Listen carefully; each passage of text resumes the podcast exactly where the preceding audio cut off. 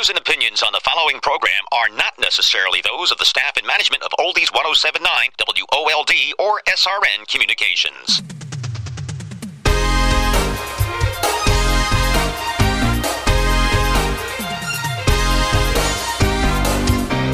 It's time now for Here's the Thing, a show that's all about you with your host, Lauren Cardinal, a board certified hypnotist and results coach. If you're looking to make a positive change this year, learn lifelong tools to reduce stress and be present, if you're stuck and need to remove the blocks that are from success and happiness in the areas of your life, or if you want to get a new perspective on things, well, it's time to talk to Lauren Cardinal. To talk to Lauren, call 732 748 1079. That's 732 748 1079. And now, here's your host, Lauren Cardinal.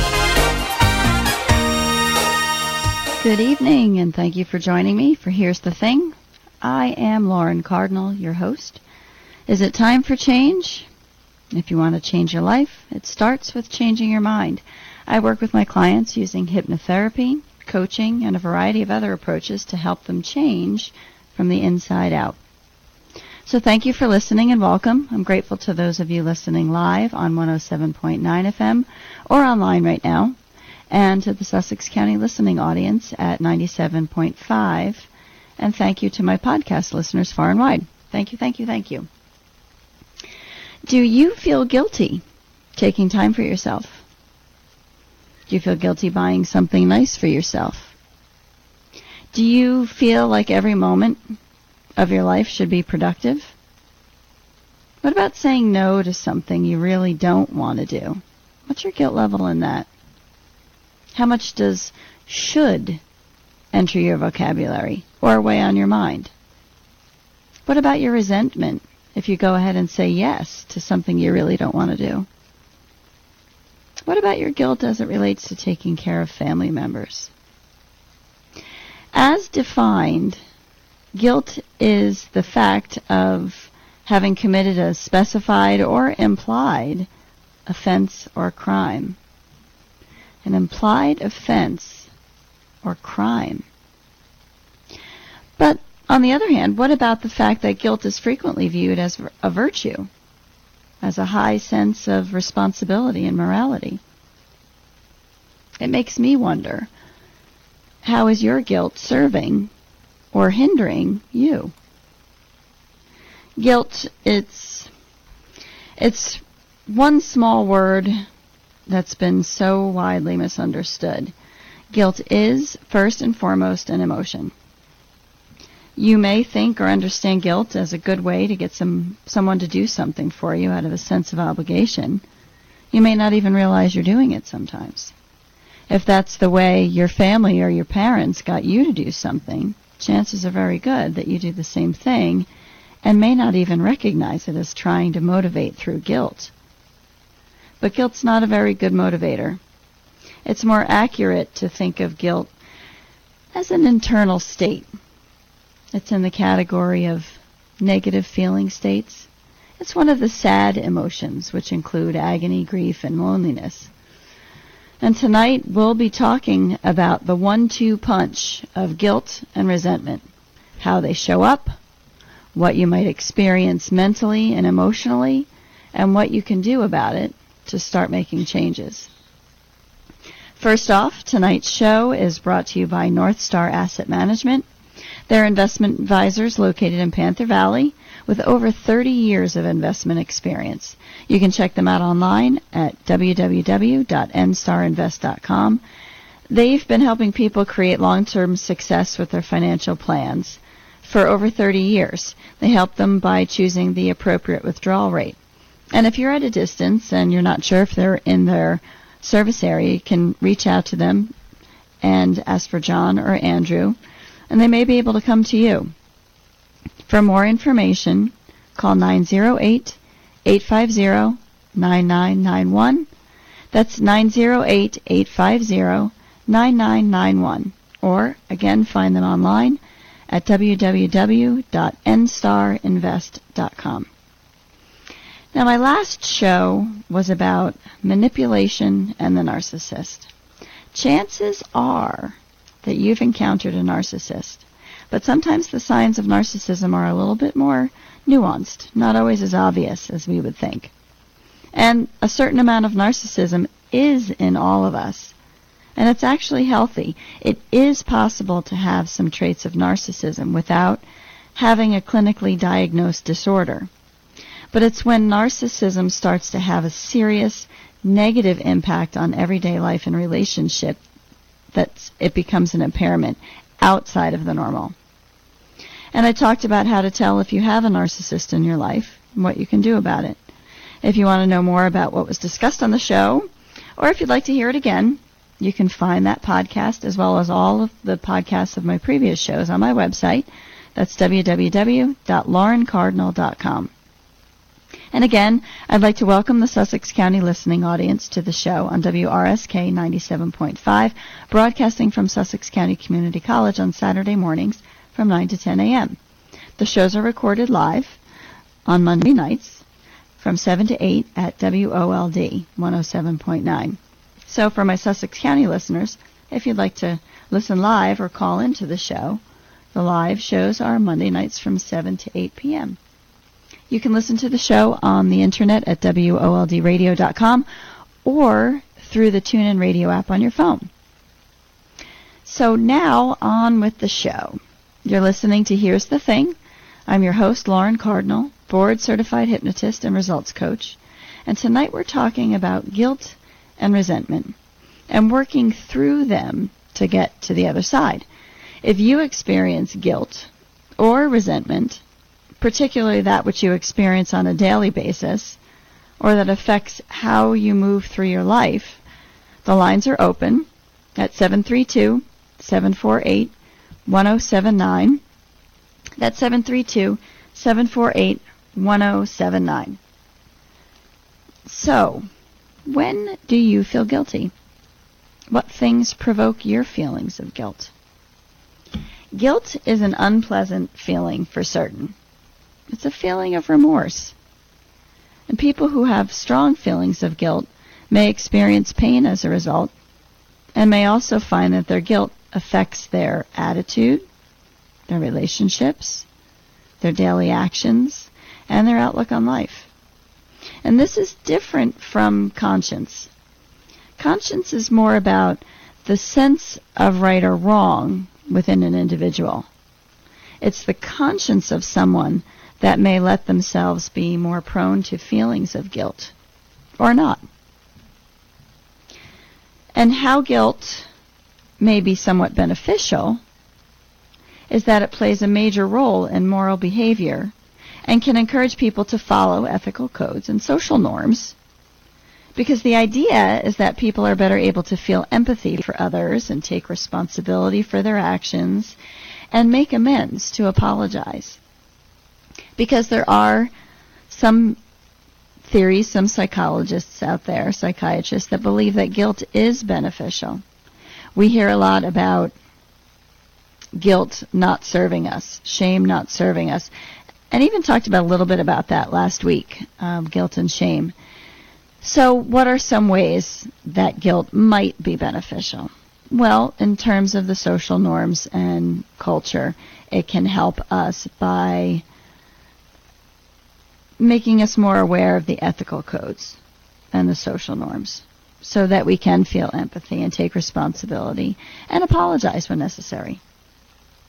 But if the guilty feelings last for a long time, they can lead to anxiety, they can lead to sadness, they can lead to depression, they can lead to self-loathing.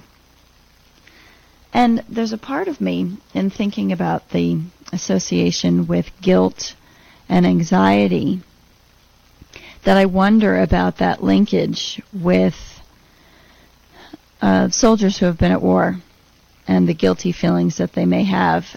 And even back to the show about sleep, where it was something like 60 or 70 percent of uh, veterans who suffer from PTSD also have sleep disorders. It all seems very interrelated to me.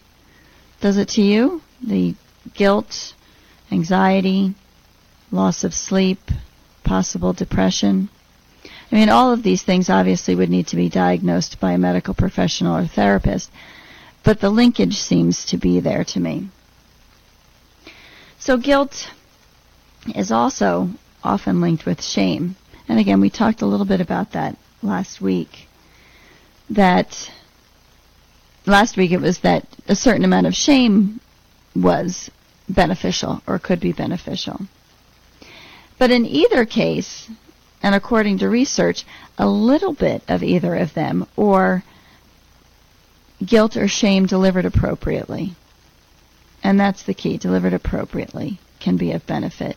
Either of them when applied to thinking about oneself, either, you know, a good person or a bad person, as opposed to good or bad behavior. When it's done, when it's um, delivered in a way that's talking about the person, that's absolutely not beneficial. So what about different cultures? Some cultures encourage more guilt and shame than others, right? Have you experienced this? A person in one culture may feel guilty about a behavior that a person in another culture wouldn't even notice. So some examples of guilt. I think examples that we could all relate to at different points in our lives. A person who files for a divorce may feel guilty because it conflicts with his or her value of commitment. As we mentioned before, taking time for yourself. And I'm not sure, I think I mentioned it last week, but it came to my attention that there's almost a difference between the East Coast and the West Coast as far as taking care of yourself, taking time for yourself. That it seems more predominant, at least on the East Coast, that taking time for yourself invokes more guilt, that it should all be productive time. Whereas on the West Coast, there's more of a feeling that taking time for yourself is a good thing. It's healthy. It's what we should be doing. Um, I also had a speaking engagement on Friday morning. I was speaking to the group, and one of the individuals, a woman, had mentioned that she does feel guilty taking time for herself, even buying something for herself as if every moment, just sitting down for a moment, should actually be productive time, which I thought was very interesting. So another example is saying no at work or at home. And when we do things, sometimes it is out of fear when we say yes to things, that fear of judgment, of criticism, or of not being liked. In those cases, if we were to say no, that is when guilt is felt. For the instances when we're giving freely because we want to, and to not do that whatever, or to say no, does not have the guilt attached to it. Does that make sense? Do you understand that difference? Another example is a child who is a victim of abuse may have feelings of guilt over the abuse because he or she believes that he or she did something wrong and was therefore responsible for the abuse. Another example might be a parent or child who is estranged from his or her parent or child and may experience feelings of guilt, believing that he or she didn't try hard enough to maintain that connection.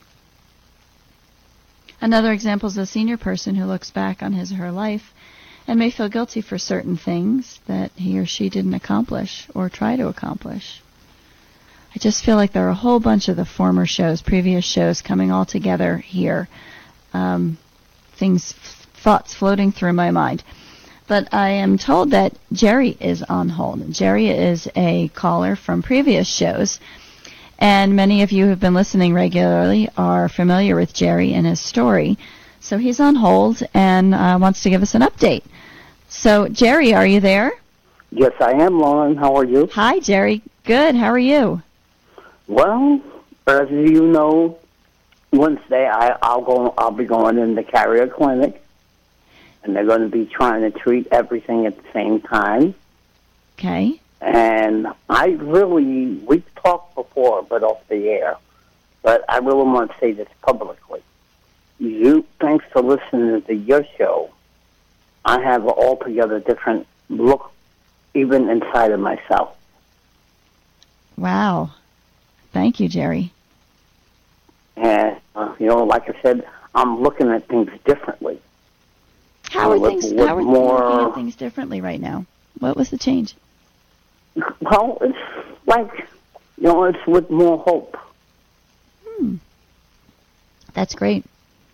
You know, I, I don't know if um, it's evident to listeners, but you sound different. Well, like I said, you made me, uh, actually, you inspired me to look at a lot of things differently. Not commercially, but differently. That's great. That's what it's about. And I love your word choice of inspire because that really is the intention, the inspiration. I, like I Because said, people uh, can only help themselves, right, Jerry? Yeah, well, like I said, I listen to you. Uh, even when I don't call in, I listen. And I, by listening to you, I've learned a lot, actually, about me Hmm. that I really didn't know, Right. that I kept hidden. I mean, very few people have ever, you know, got known what was going on inside my head. Mm-hmm. But thanks to you, like I said, I have some idea, and like you, uh, thanks to your inspiration and your talks and everything else, um, it, it just like I said, it inspired me to instead of going commercially, because anybody can go to a, um, a mental health ward and get uh, treated commercially, but it's to look outside the box, to think outside the box Mm-hmm. for new answers. We didn't have a look before. So where have you looked? Well, I've been like a revolving door ever since I got out of service.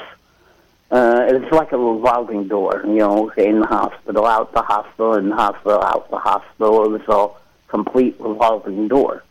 Mm-hmm. And like I said, listening to your show, I got to look looking at things very differently. I mean, I see, I even see the world differently. Wow. That's amazing. It really like is I said, I'm looking forward to go to my treatments. They are gonna. Carrier did say they're gonna hit hit my uh, anxiety and depression and um, my insomnia with everything they got. Mm-hmm. That's great. That's great. You feel positive about the help that they're going to be giving you? Yes, I am. Great. Matter of fact, from what I heard and I checked them out, Carrier is the best in the in the uh, state. Fantastic. That's important that you feel So confident I'm about I'm care confident that I'm going to get the best care that there is possible. That's great.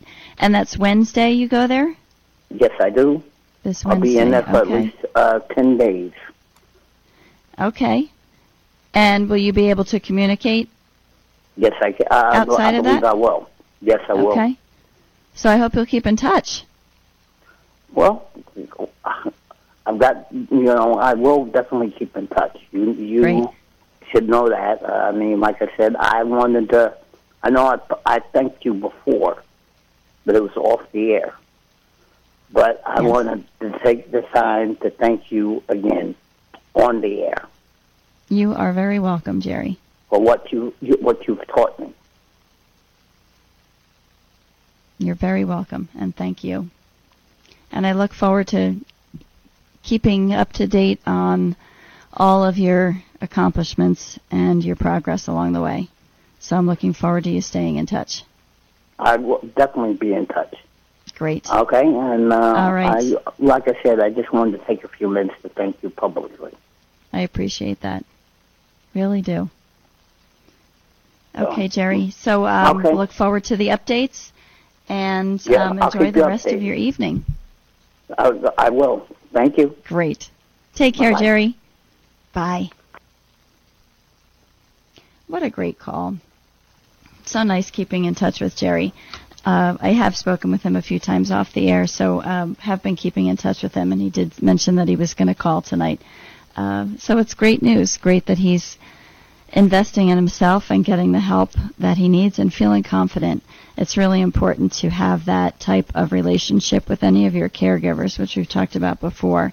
That trust, that rapport, that confidence, because you can feel it. You can feel it. You know when um, when that connection is good.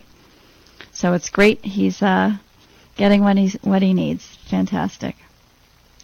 So tonight, getting back to the topic, we're talking about guilt and resentment. I know this is a, a big shift right there, um, but I do want to get back to a couple of the things that I that I have that I want to make sure I get across tonight. So, I gave the examples of different ways we can feel guilty, and our thoughts are what cause the emotions. The guilt emotion follows directly from the thoughts that you're responsible for someone else's misfortune, whether it's the case or not.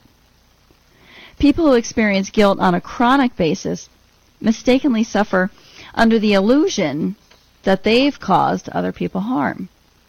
And this negative emotion follows their tendency to misinterpret what happens to them rather than questioning the logic of their own conclusions. And according to some theories, if you change your thoughts, you change your emotions. Now, as a hypnotherapist, I do believe that, but I feel like we can add another level to that in that you change your beliefs, which changes your thoughts, which changes your emotions, then your behaviors, resulting in a different experience in your daily life. So maybe that is one or two more levels, but it's the progression of it, and it starts with the beliefs. The thoughts you think, you absolutely can change your thoughts, and that's where affirmations can come in too, to changing your thoughts, because the affirmations almost work backwards in changing your beliefs. As does hypnotherapy. I've mentioned before that I think of hypnotherapy as affirmations on steroids. It's a really big boost um, and quick to change the beliefs so that the thoughts that you think and that you choose to think are easier to think in the direction that you want to go. We're giving our crew members new jobs. If you go back to the show about anxiety. If you're just tuning in, you're listening to Here's the Thing. I'm your host, Lauren Cardinal, board certified hypnotist and results coach.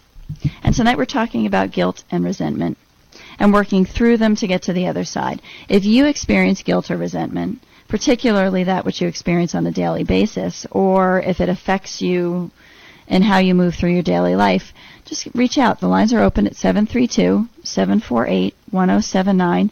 I would bet that any experience that you're having with guilt or ex- resentment is being experienced by somebody else that can relate to what you're what you're saying, what you're experiencing. Uh, the line, number again is 732-748-1079. And basically, in the reading and the research that I've done, it comes down to guilt being of five different types. And if we talk about those five different types of guilt, more importantly, we'll talk about how you can cope with the guilty feelings when they come your way. And these five causes of guilt are from what I read uh, by a PhD guy. His name is Guy Winch. And guilt cause number one is being feeling guilty for something you did. The most obvious reason to feel guilty is that you actually did something wrong.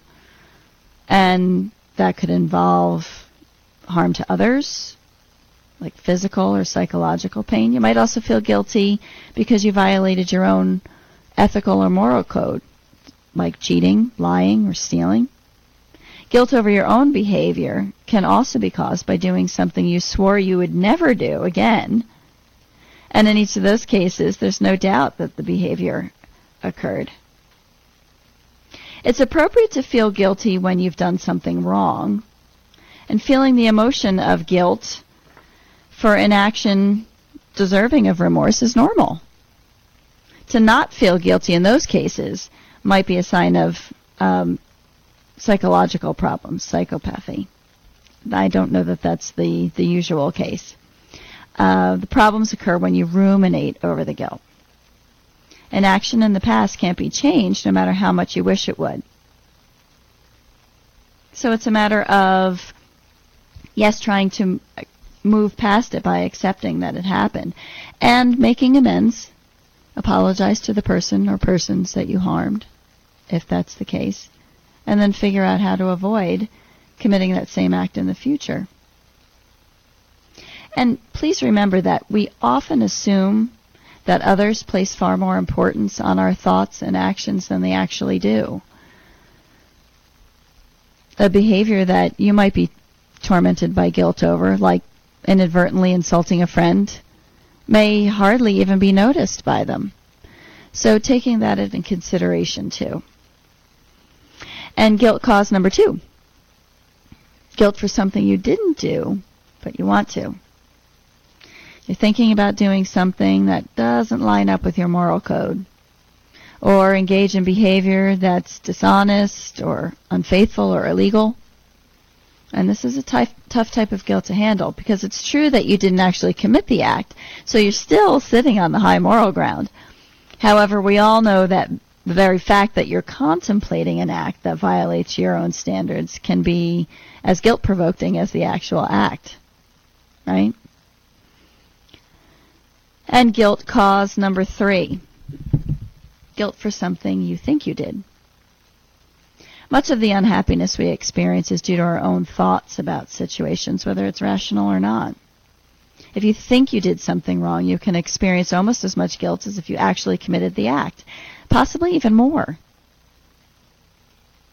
One fairly typical source of guilt is that belief that you can jinx people by thinking about them in a negative or hurtful way.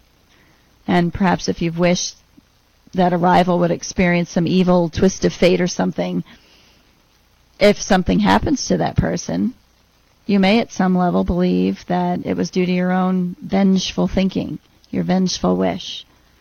And at some level you know you're being illogical, but it's hard to rid yourself completely of the belief. We also know that memory of past events can be highly flawed. It's possible for you to have done nothing wrong at all, but to misremember something and think you did. Particularly when there are highly, char- highly charged feelings involved. And in those cases, you'll hold on to those guilt, that, those guilty feelings, and may even, even relive the experience. Guilt cause number four is that you didn't do enough to help someone. Perhaps you have a friend who's ill or who's caring for you're caring for an Ill, Ill relative and you've given hours of your free time to help that person, but now you have other obligations and you have to you have to fulfill them. Perhaps your neighbor has suffered a tragic loss or a fire to someone that you know. And you've offered time but you still find yourself that you that you can't continue to do that. And the guilt starts to get to you and you try to figure out ways to help despite it's taking your toll its toll on you. And i saw the term compassion fatigue to capture that particular feeling of burnout because you're giving giving and you want to give more but you still have your obligations and then you feel guilty about not being able to give. So it's termed as compassion burnout.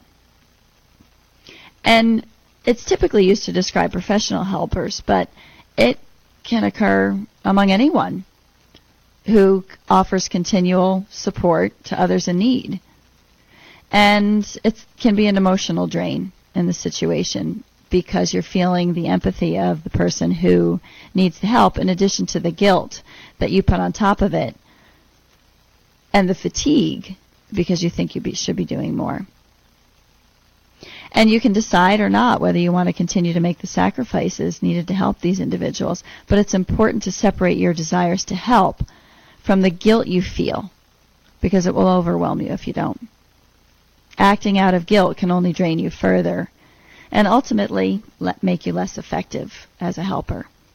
It reminds me again of that that image of being in the airplane and the oxygen tanks coming down that You really need to have your oxygen first in order to be able to help others. And guilt cause number five the guilt that you're doing better than someone else.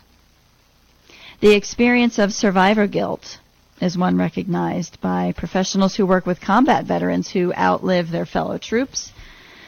Survival guilt also occurs when people who lose families, friends, or neighbors in disasters remain untouched, or at least alive.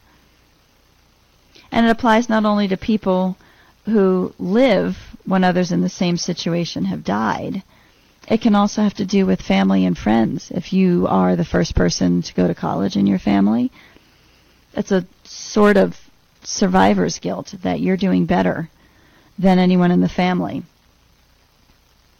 But your families want you to do well. The students themselves feel guilty that they're getting opportunities that their parents or siblings may not have gotten. And in that case, to protect the family members, they may engage in self-destructive behaviors that ensure that they won't make it in school, for example. And logic would dictate that the family really didn't want the student to to fail, that they want them to succeed because it brings honor to the family. But the logic is lost on the student due to that survivor guilt. And your own failure will not bring somebody back to life. It won't make others who love you feel better about themselves. It's a matter of gaining the inspiration from the knowledge that your efforts, efforts are a tribute to them. So, at least you know you're giving yourself the shot at success that they would want you to have. And I'm just looking at the time before I move on to the next subject. That's probably a good time for us to take a break. So let's take a quick break and we'll come back and move on to the next the next part of guilt. Be right back.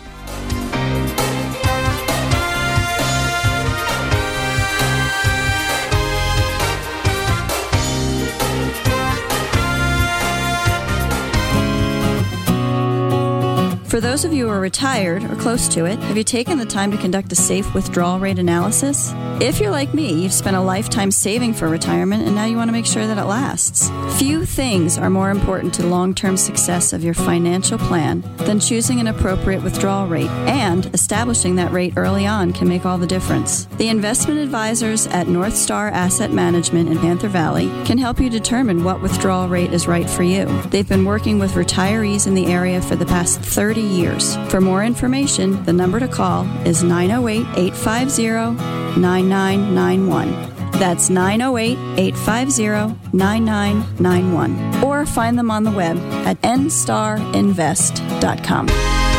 And now back to Here's the Thing, a show that's all about you on WOLD. And your host, Lauren Cardinal, a board certified hypnotist and results coach. If you'd like to speak to Lauren, you can call in at 732 748 1079. That's 732 748 1079. Let's get back to the show with your host, Lauren Cardinal. Welcome back. You're listening to Here's the Thing. I'm your host, Lauren Cardinal, board certified hypnotist and results coach. And tonight we're talking about guilt and resentment and working through them to get to the other side. If you experience guilt or resentment, either on a daily basis, every so often, something that you're working through, can't quite get through it, the lines are open. Give a call. Let's talk through it. 732 748 1079. That's 732 748 1079. So, guilt. Because guilt typically occurs in little bursts or brief signals. We have a flash or a thought of guilt if we're not ruminating about it. If we're just getting those little bursts, we often underestimate the rather significant role it plays in our daily lives. So I bring up these facts because you might be surprised to learn some of these things about guilt. So I want to mention 10 things, 10 possibly surprising facts about guilt. Number one, it, guilt can protect our relationships. And that goes back to one of the benefits that we might experience from a little bit of guilt. In essence, guilt is like a signal that keeps going off in your head until you take the appropriate action, like um, it's Julie's birthday. I have to remember to give her a call. Each signal might be brief, but taken together, they can add up such that, number two, we experience five hours a week of guilty feelings. One study found that if you add up all of the moments you spend feeling mildly or moderately guilty, it adds up to a pretty significant chunk of time. I would say five hours per week is a significant chunk of time. And this is especially important because while guilt can be useful in small doses, number three, unresolved guilt is like having a snooze alarm in your head that won't shut off. If you had a snooze alarm that never shut off, it would be hard to concentrate because your attention would be constantly hogged by bursts of guilty feelings. Think about that that snooze alarm. I'm sure my husband can relate because I hit the snooze alarm frequently. and if it keeps going off, even in terms of sleep, you go to sleep, the snooze alarm. You go to sleep, the snooze alarm. You're not getting the solid sleep. Just as if the guilt is a snooze alarm in your brain. You're not getting that focused attention, that concentration, because it keeps coming up. And it's not uncommon for guilt to persist over lengthy periods of time. But unresolved guilt can have extremely detrimental effects because, number four, guilty feelings make it difficult to think straight. When guilty feelings compete for your attention with the demands of work, school, and life in general, guilt usually wins. Studies have found that concentration, productivity, creativity, and efficiency are all significantly lower when you're feeling actively guilty. And it's not only that guilt makes it hard to function, but number five, guilt makes us reluctant to enjoy life. Even mild guilt can make you hesitant to embrace the joys of life, whether it's that survivor's guilt or not. In one study, college students were made to feel guilty and then given a choice of free items they could get for their participation. Students who were not made to feel guilty chose movie DVDs and music downloads, while guilty students chose school supplies. Again, these students only felt mildly guilty, but the guilty feelings might make you choose to skip a party, to not celebrate your birthday, or mope around during your vacation without being able to enjoy it. But for some people, guilt can do even worse damage. Number six, guilt can make you self-punish. It reminds me of, if any of you, if you've seen the, uh, the Harry Potter movies, I think it was the fourth one, I'm not sure, there was a character in it named Dobby, and Dobby was a house elf. And every time he made a mistake or did something wrong, he would inflict physical harm on himself. I remember at one point in one of the movies, I think he ironed his hands because he forgot to pick something up or something along those lines.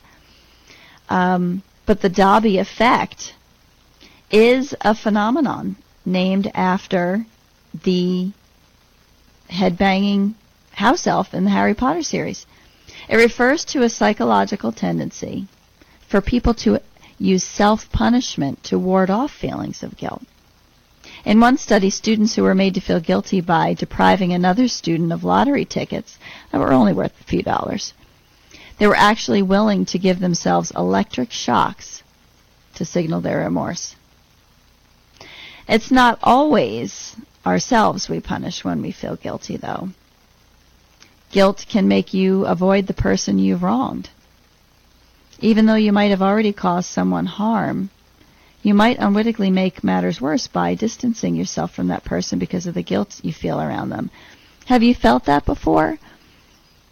I think I, I hear multiple occasions when there's an instance of two people and something happened whether it was an argument or just an experience that may have been misinterpreted somehow.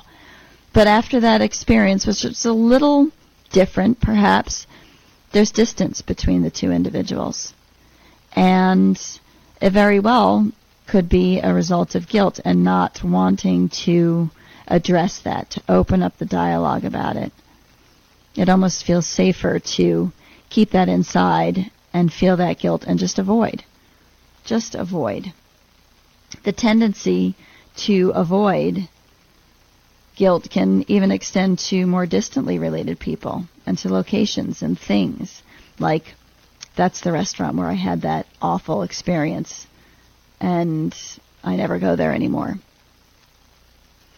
So guilt can make you avoid the person you've wronged is number seven. Number eight, guilt prone people assume they've harmed others when they haven't. And this goes back to what we discussed previously, just a little bit earlier, that when your trigger for feeling guilty feelings is set too low, your guilt alarm goes off when it shouldn't. As a result, you end up feeling guilty about impacting others adversely when you actually haven't. And it's not a minor issue.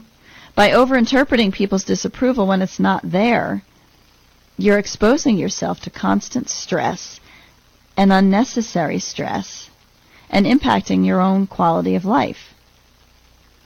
And when we think about stress, we've talked about that before, the guilt and the stress. Remember that guilt is in that that trio of sad emotions, loneliness, sadness. And when you couple that with stress, it's easy to see how it could lead to feelings of loneliness or feelings of sadness, probably feelings of depression. Whether it's full blown diagnosed depression by a medical professional or your therapist, but guilt with that stress it's not a healthy combination.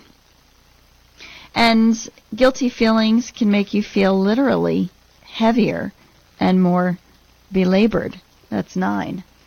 Studies found that feeling guilty makes people assess their weight as being significantly heavier than it actually is. And physical activities as requiring significantly more effort than their counterparts, the non guilty people, do when you have feelings of guilt, how do you feel in your body? Are your experiences the same? I know they are for me. Whether it's it's that guilt from what I perceive as might be harm to someone else, or whether it's knowing that I need to make amends and feeling guilty until I do. That getting up and going, that movement, that activity level, it's just hindered slightly. And it's it's funny that it's ironic that it often guilt has that um, that figurative image of being a weight, carrying that weight on your shoulders, that guilt on your shoulders, when people experience it literally as a weight, making it more difficult to move. And number 10, guilt trips make you feel guilty but also resentful. People who give guilt trips to others do so in order to control or manipulate their behavior. But they rarely consider the amount of resentment the guilt trip provokes in the other person.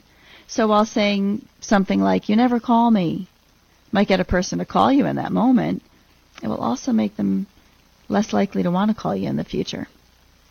This is why guilt trips are more harmful to relationships than most guilt trippers realize.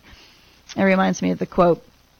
I just saw it. I was in preparing for the show. I like to include the quotes, as you know, and I came across one. that says, "I don't remember buying tickets for this guilt trip." So it kind of made me chuckle.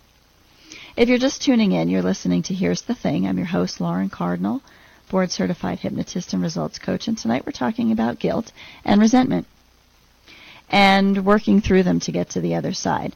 We've talked about guilt, five main areas of guilt, and 10 somewhat surprising facts about guilt. And now we're moving into the resentment part of it. If you feel guilt or resentment on any level and want to talk through it, walk through it, get to the other side, the lines are open. Give a call, 732-748-1079. I know this is uh, information packed hour, so you might be in a position where you just want to listen. But if you want to process something, you can just give a call now. We can talk about it now or even off the air. 732 748 1079. So we've talked a lot about guilt. That last one, the guilt trip.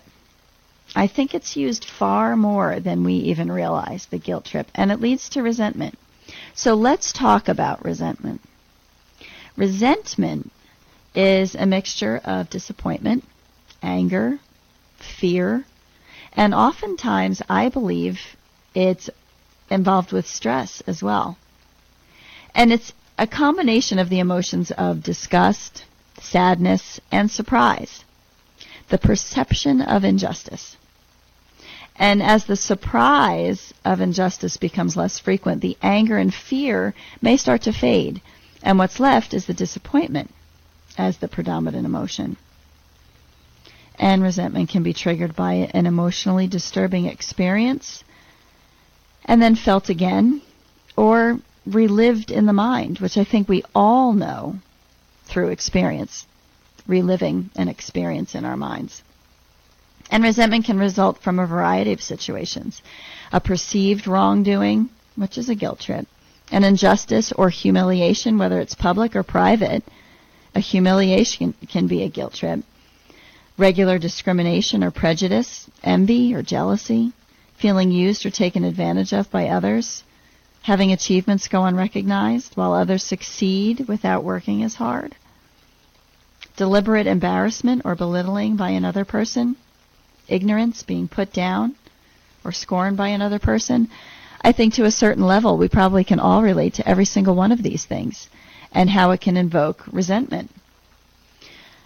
And I want to take a moment to distinguish between resentment and spite because I think the two are often, I don't know about confused, but possibly interchanged. And resentment and spite differ primarily in the way that they're expressed. Resentment is unique in that it almost exclusively is internalized.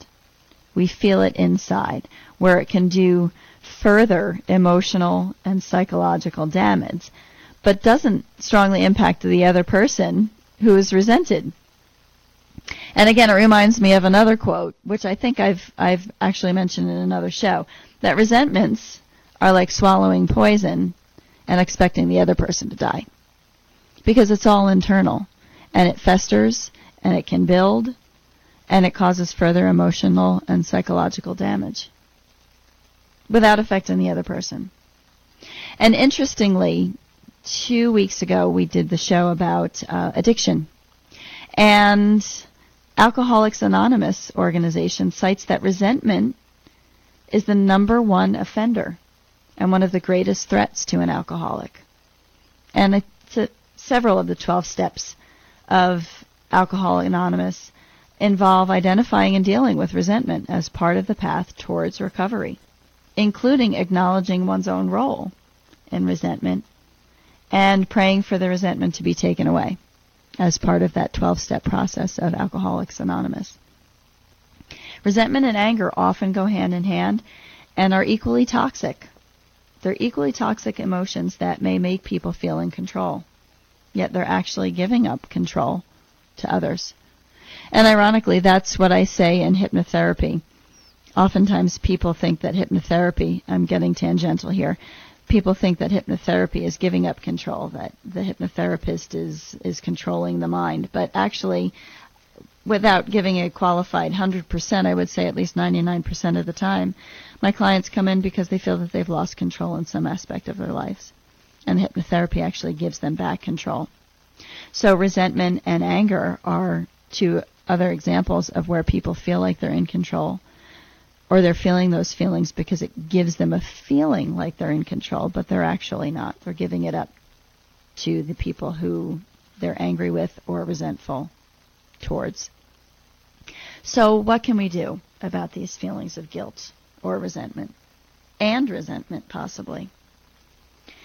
People, friends, family, coworkers, when we open up about a resentment that we're feeling, they may tell us, oh, just get over it already.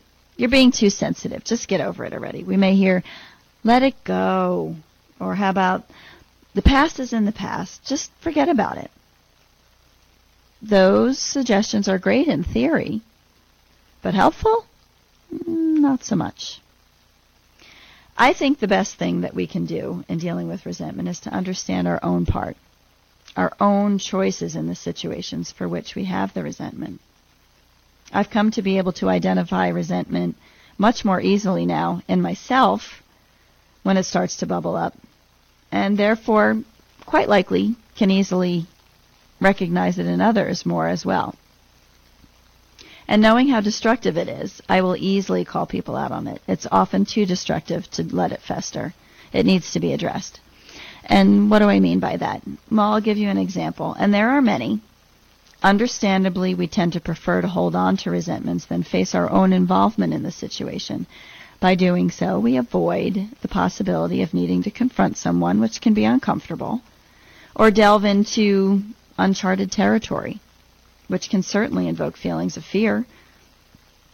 But getting honest about a situation, really honest, is the best way to plow through it. So, an example.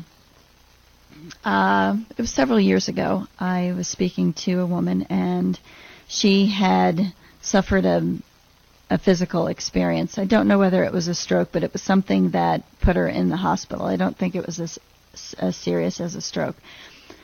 And the reason why I'm not sure about it, that part of it, is because I remember focusing on what she said right after that. She was talking about her family members, and she said, Oh, yeah, they did it to me. By doing this, and by doing this, and by doing this, they did it to me. They put me in that situation. They put me in the hospital.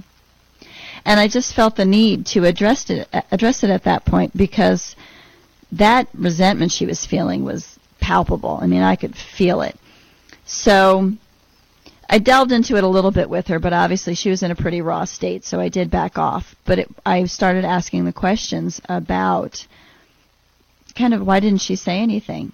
Because it was her accepting it, that accepting those feelings, accepting those emotions that actually were what did that to her. So another example that I thought of was more recent with um, a teenager that I was speaking with, and she was talking about her high school situation and not wanting to go back for her senior year. It was just a miserable experience. The people that she was seeing every day and feeling those that resentment that she had to be there. She had to be there. She had to go through it. She was miserable, but she had to do it. So I offered up to her, well, what about not going? You could run away. You could go live on a beach in the Dominican Republic. You could just not go. There's so many other things that you could do. What about that? And she said, Well, no, I think I should go because of this and because of this and because of this. Oh, okay. So what you're saying then is that staying in school is your choice. And by understanding it as a choice, it re- relieves that resentment. She owns it. That was her choice to stay there. So that's what I mean about getting honest. So, what else can we do? I found a four step process to help let go of resentments. And this is from a writer named Jessica Ruane. And I'll go through this quickly. So, step one is making a list of all the people that you have resentment towards. And just be honest, it could include anything. Step two is next to the person's name, write what they did to cause you to resent them. Nothing is too small. If it's your boss, maybe it's unreasonable deadlines. Whatever it is, just be honest about it. Step three is to write what part of your life each resentment affects. A teacher might affect confidence, for example. The point is to become acutely aware of the specific ways the resentment is impacting your ability to feel safe and secure and loved. And step four, next to the reason, write down your part. And this is the part that can be a little uncomfortable, where we can get stuck, but it's also the place where you get most honest. And it's the part where you write down how you've contributed to the problem. Going back to the boss example, you've already established that you resent him or her for unreasonable deadlines, but your part may be that you never spoke up about it. This is where your honesty and getting real about it come into play and understanding the choices that you've made along the way. I have an- another example that just came to mind about um, a woman that I've spoken with who complains about her marriage and it always being her husband, her husband, her husband.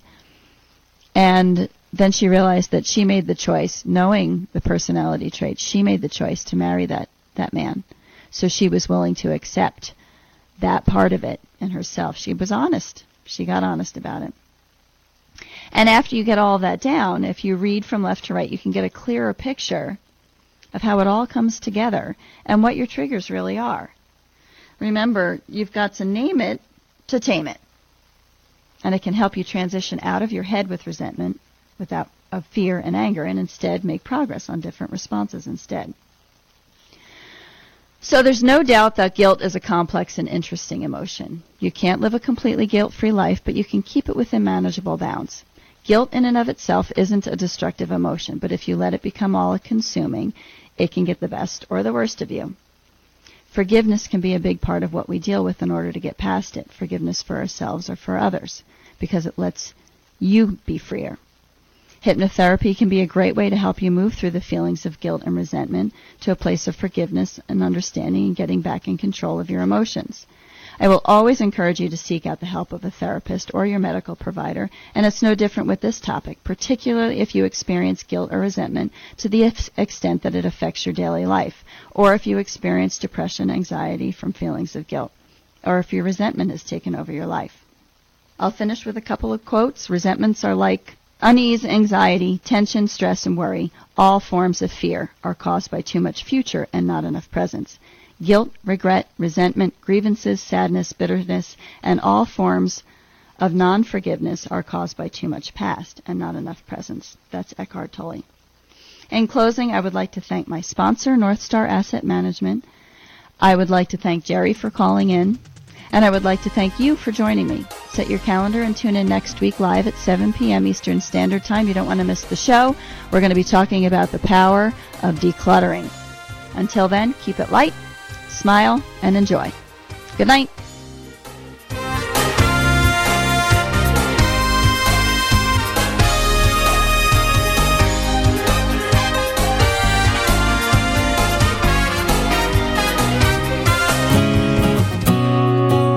For those of you who are retired or close to it, have you taken the time to conduct a safe withdrawal rate analysis? If you're like me, you've spent a lifetime saving for retirement and now you want to make sure that it lasts.